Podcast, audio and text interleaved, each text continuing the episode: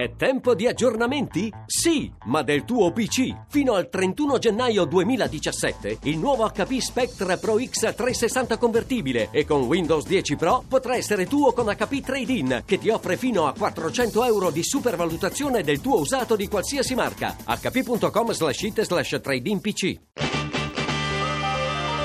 RAI GR1 lunedì mattina avrà vinto il sì, il paese avrà i pantaloni con una taglia in meno. Chi vota sì taglia le poltrone, semplifica il sistema, riduce gli sprechi. Se vince il no ci teniamo il Parlamento con 950 poltrone. Stanno cercando di spaventare l'opinione pubblica, chissà cosa succederà, crolli di borsa, non succede nulla. E allora io vi prego, dobbiamo tirare fuori il nostro scettro del no e sbatterglielo in faccia. Noi diciamo no perché questa riforma è una riforma pasticciata, frettolosa, mal scritta, sbagliata e addirittura pericolosa e non risolverebbe nessuno dei problemi dell'Italia. 4 di dicembre gli italiani sono chiamati a decidere se vogliono superare il bicameralismo paritario per avere tempi più rapidi per l'approvazione delle leggi in Parlamento, un rapporto più chiaro tra Stato e Regioni. Questo è quello che saremo chiamati a scegliere dentro la cabina elettorale, non le sorti del governo. Probabilmente anche il fatto che Renzi lo appoggi così tanto, non avendo così tanta fiducia anche in Renzi, forse questo mi lascia un po' perplessa. Io sì, che sono convinto che Renzi quello che sta facendo è giusto. A me mi piace, è una persona che combatte, è una persona che se gli fanno fare le cose va fino in fondo.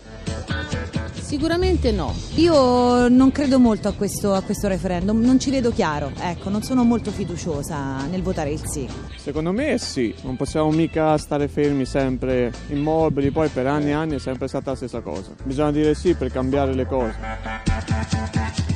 Dai palazzi istituzionali alle piazze, nella nostra sintesi questi ultimi giorni di una campagna referendaria dura, serrata come, forse più che in passato, tanto da spingere il presidente Mattarella a chiedere a tutti di limare alcune asperità nei toni del confronto. Abbiamo riascoltato nell'ordine Renzi, Grillo, Berlusconi, Boschi e poi, certo, la gente, gli elettori, coloro che materialmente dopodomani, domenica 4 dicembre, dovranno esprimersi sulla riforma costituzionale. Oggi gli appelli finali, a partire dalla mezzanotte il tradizionale silenzio cruciale soprattutto per gli indecisi e se dobbiamo basarci sul dibattito di questi mesi c'è da attendersi un'ampia partecipazione, tanto più che in gioco c'è la nostra carta fondamentale. Le altre notizie, annuncio a sorpresa in tv di Hollande, non mi ricandido per il bene del paese, così il presidente francese rinuncia a correre per l'Eliseo, strada spianata ora per Valls, occhi puntati anche sull'Austria per la seconda volta in sei mesi al voto per eleggere il nuovo presidente. Per la cronaca torneremo sul caso delle morti sospette in corsia a Saronno, l'inchiesta si allarga ancora, decine le cartelle cliniche sequestrate, vi aggiorneremo anche sul rogo della raffineria Eni in provincia di Pavia, nessuna vittima ma restano i timori per i danni ambientali. Musica torna al Teatro dell'Opera di Roma da questa sera Rigoletto di Giuseppe Verdi, Sport Calcio, Obiettivo Champions, Napoli e Inter si sfidano al San Paolo nell'anticipo di campionato.